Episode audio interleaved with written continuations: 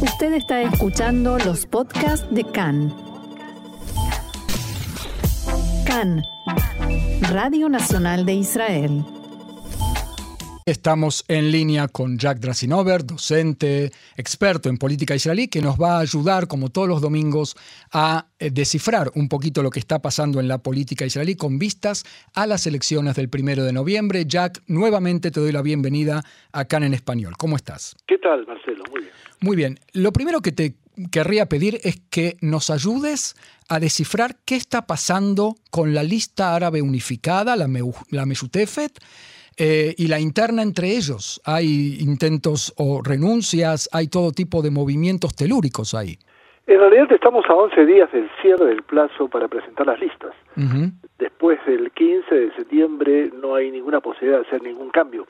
Y entonces es el momento en que eh, los partidos, que en muchos casos son bloques de partidos, uniones de varios partidos, empiezan a generar presiones internas para ganar posiciones o para expresar posiciones ideológicas y no concesiones eh, que la existencia de los bloques generalmente conlleva.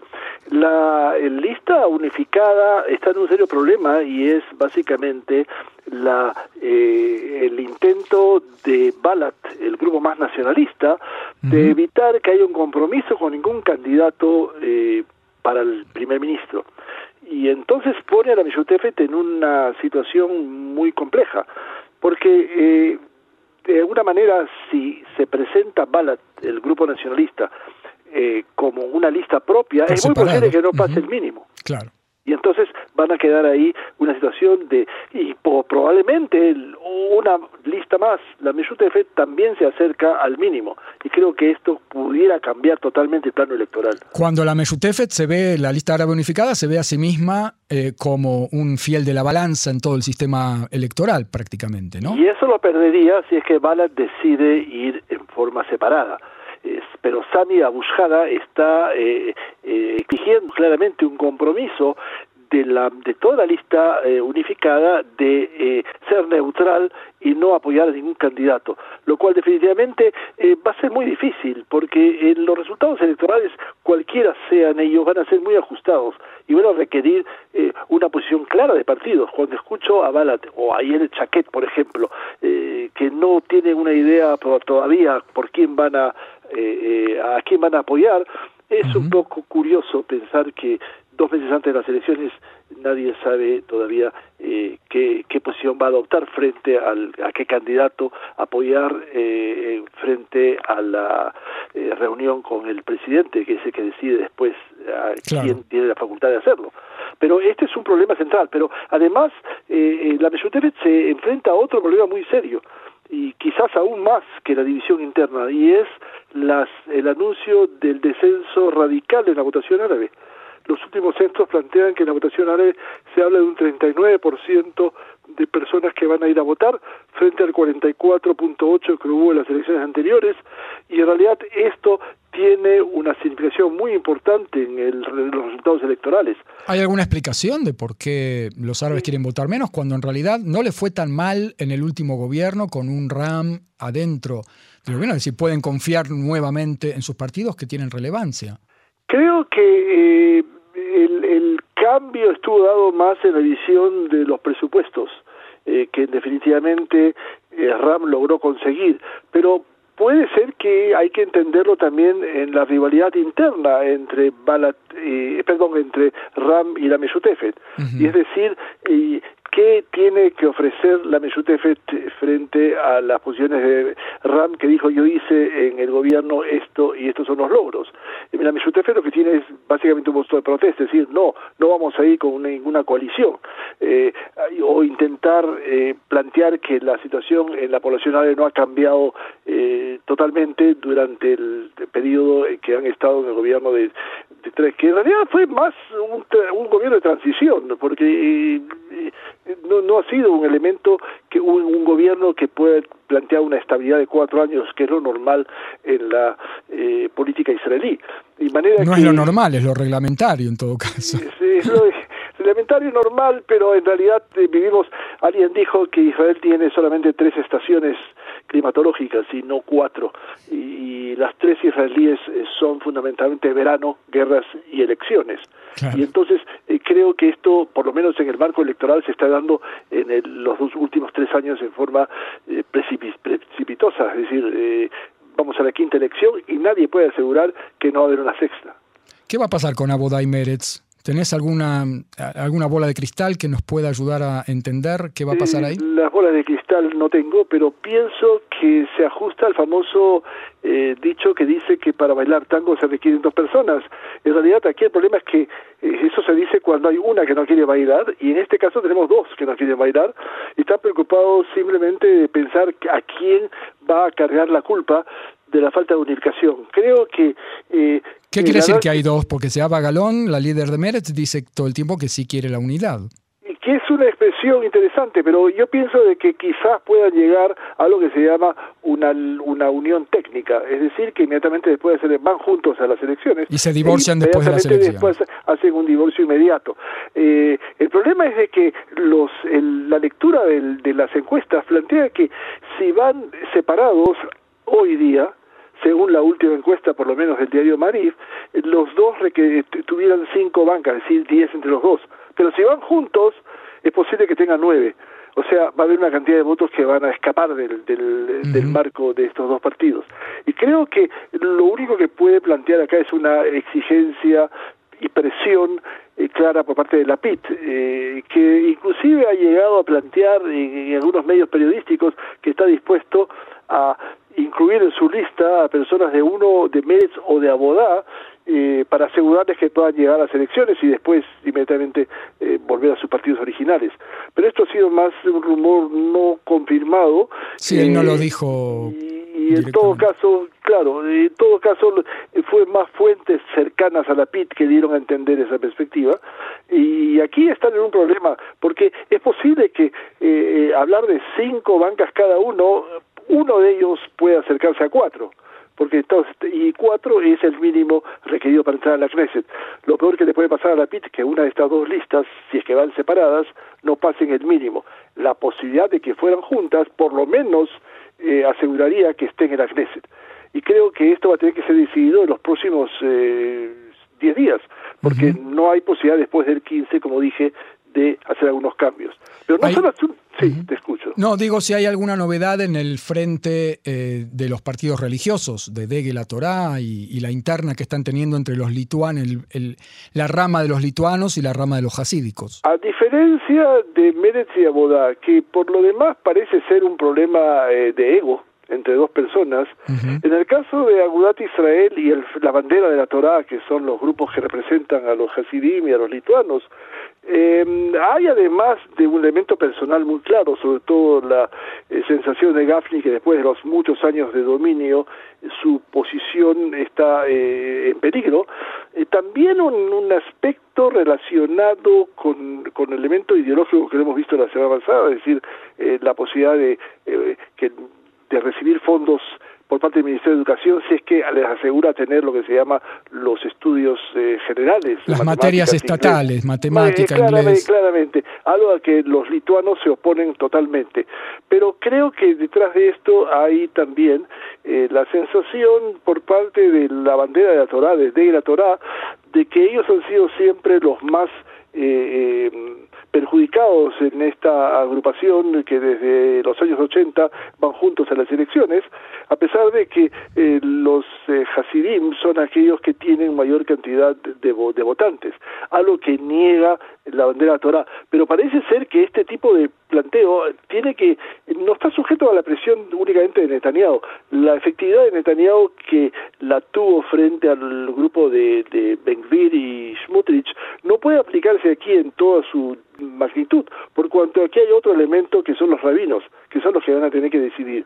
Es decir, eh, a 10 días todos piensan de que al fin y al cabo van a juntarse y van a ir, como siempre, a una lista unificada. Pero creo que la bandera Torah empieza un poco a tener esa sensación romántica de decir, quizás si vamos solos, les vamos a demostrar que también tenemos fuerza. Y el peligro entonces es que uno de los dos grupos no pase el mínimo y esto definitivamente sería un elemento desastroso para la coalición de Netanyahu. y por eso Netanyahu intenta interferir y tratar de convencerlos de que no se separen o que se lleven bien o que no se peleen y eh, ellos les dicen a Netanyahu no te metas en esto porque es un tema ideológico, no es un tema de técnica electoral. Y además la dirección no son los líderes eh, eh, de, estos dos partidos, sino los rabinos, a, a los cuales Netanyahu no ha podido todavía llegar es decir, la reunión con lo que se llama los sabios de la Torá, etcétera, eh, que son los que toman las decisiones políticas en estos grupos, ah, no les ha, no le ha permitido o él no ha insistido demasiado en poder sentarse y plantear todos estos elementos que estamos hablando. Eh, se ha ido referido a los líderes políticos y aquí la situación es muy distinta. Son los rabinos los que van a tener esa decisión. Sí, hay eh, que hay que explicar que por encima de los políticos religiosos están, hay una especie de consejo en cada una de las agrupaciones religiosas, hay una especie de consejo de sabios que son rabinos y que les bajan línea desde arriba de lo que tienen que hacer o no hacer, ¿no? Aunque alguien dice que el buen político es aquel que determina que estos sabios de la Torah son los que van a decidir lo que los políticos quieren y creo que esa es la diferencia interesante. Pero este es un fenómeno que en definitiva va a tener que decidirse muy pronto y me parece que los días que generalmente están en negociación, en vez de acercarse, se empiezan a alejar. Aunque alguien piense que cuando están en el punto más alejado llegan a la conclusión que van a tener que ir juntos. Pero yo no estoy seguro todavía eh, de que esta situación va a poder concretarse en una eh, en una unión, eh, no por la falta de racionalidad, sino por el elemento emotivo que hay con respecto al liderazgo, especialmente en el caso de Gafni.